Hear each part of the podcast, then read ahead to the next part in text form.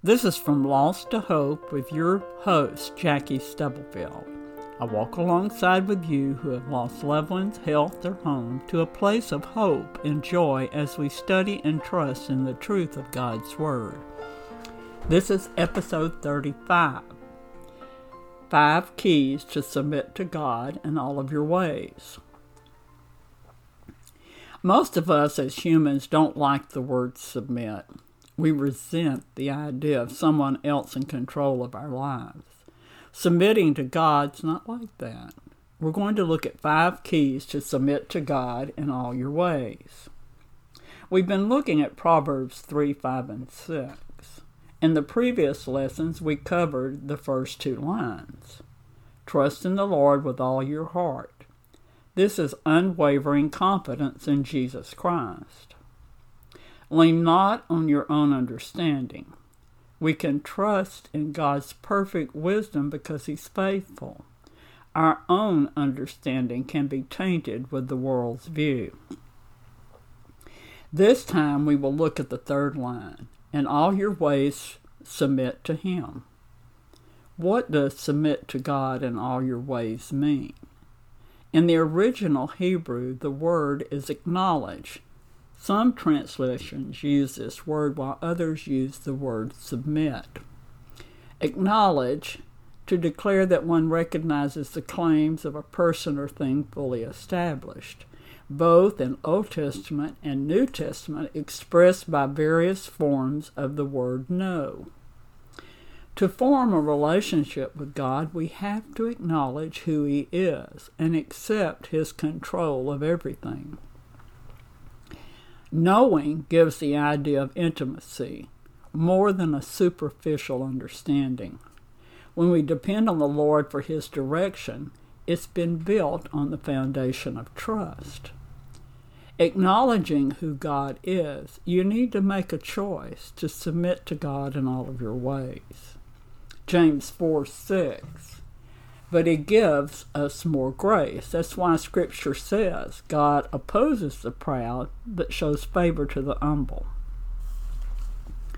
Expositor's Bible Commentary New Testament says, Since God opposes the proud, but helps the humble, believers should submit to him. Submission is not the same as obedience. Instead, it's the surrender of one's will, which in turn leads to obedience.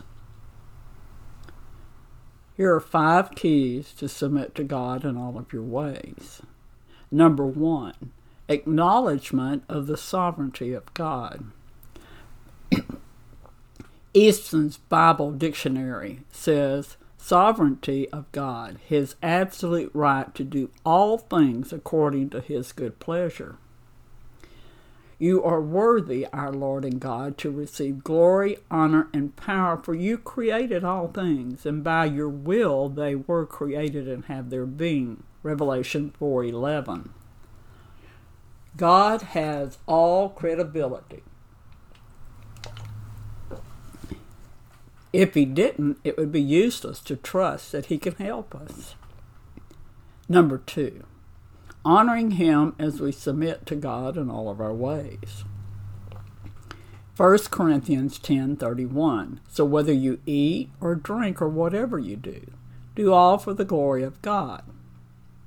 1 Corinthians 6:19 Do you not know that your body are temples of the Holy Spirit who is in you whom you receive from God? You are not your own. As Christians, sometimes we don't consider God in certain areas of our life. Maybe we don't think about it, or maybe it's on purpose. God wants to experience every part of our life. And life is so much better when God is in control. Number three, praying as we submit to God in all of our ways. Matthew 6 9 to 13. This, then, is how you should pray Our Father in heaven, hallowed be thy name. Your kingdom come, your will be done, on earth as it is in heaven. Give us today our daily bread and forgive our debts, so we also have forgiven our debtors, and lead us not into temptation, but deliver us from the evil one. The disciples wanted Jesus to teach them how to pray. This passage is his answer to them and us. It's an example of how we are to pray. In verses 1 and 2 is how we should begin our prayers to a holy God and Father. This acknowledges He is supreme both on earth and heaven. We are submitting to His will in every area of our life. Number four, reading God's Word as we submit to Him in all our ways. 2 Timothy 3.16 All Scripture is breathed out by God and profitable for teaching, for reproof, for correction, and for training in righteousness. The Bible was written for us to read and see what God wants us to do. It trains us to focus in the way He wants us to and see life through His eyes. As the verse says, it's good to train us in righteousness because we really don't know what righteousness is. As we read and study, we are able to help others see as God sees. To walk in God's way, we have to read His Word closely enough to know what to do. A quick glance at verses will not tell us enough. Number five, applying His will as we submit to God in all of our ways. Psalm 119, 1 and 2. Blessed are those whose ways are blameless, who walk according to the law of the Lord. Blessed are they who keep his statutes and seek him with all of their heart. They do no wrong but follow his ways. We can read God's Word all day and pray, but if we don't take His advice, it's fruitless. The purpose is to give the gift of His Word to others. There are many people who've never read a page of the Bible. Many are disinterested. Many reject it. But we do not know who will accept it and who will not. We need to listen to what God is saying in everything. His will is being expressed in His Word and in His words to us in prayer. Abraham, a biblical example of submitting to God in all of your ways. Genesis 22 1 through 11.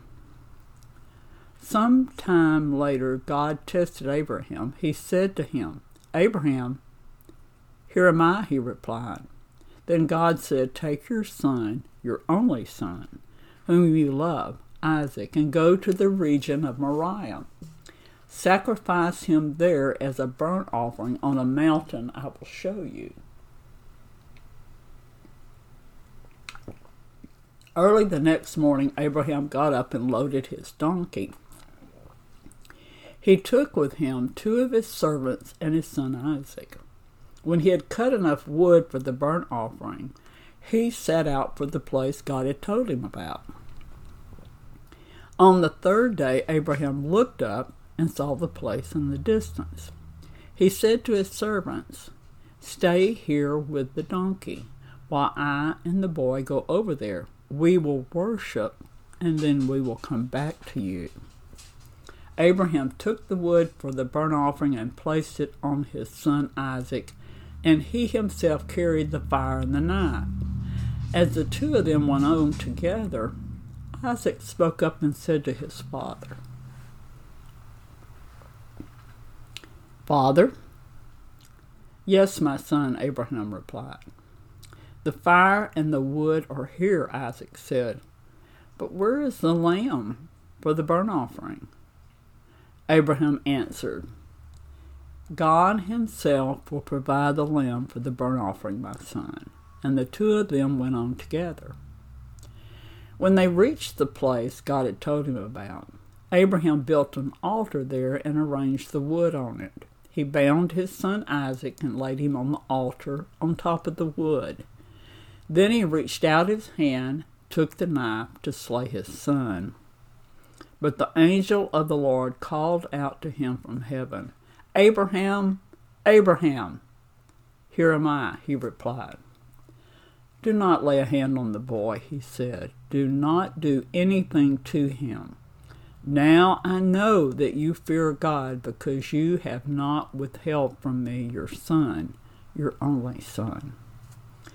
The Lord asked Abraham to submit to him by sacrificing Isaac. What did he do? Did he beg for Isaac's life? Did he try to consider another way out? Remember verse 3. Early the next morning, Ab- Abraham got up and loaded his donkey. He took with him two of his servants and his son Isaac. When he had cut enough wood for the burnt offering, he set out for the place God had told him about. What faith Abraham had! He followed God's instructions. Isaac is the son he and Sarah had waited many years for. What was God doing? He had promised Abraham many sons. Abraham didn't falter but continued right up until God told him to stop. Maybe he thought God would ask the ultimate and then bring Isaac back from the dead. Anyway, he trusted God's wisdom in the situation, submitting to God in all of his ways. Abraham gained his strength from God to follow through, and God blessed him. Conclusion We've looked now at five keys to submit to God in all of our ways. Now we need to recognize these keys in our own lives. Studying through the scripture enables us to understand more of what God is saying. These words are to give us life and joy while teaching us to submit to God in all of your ways. Please remember to subscribe to From Loss to Hope to receive notification of the next podcast.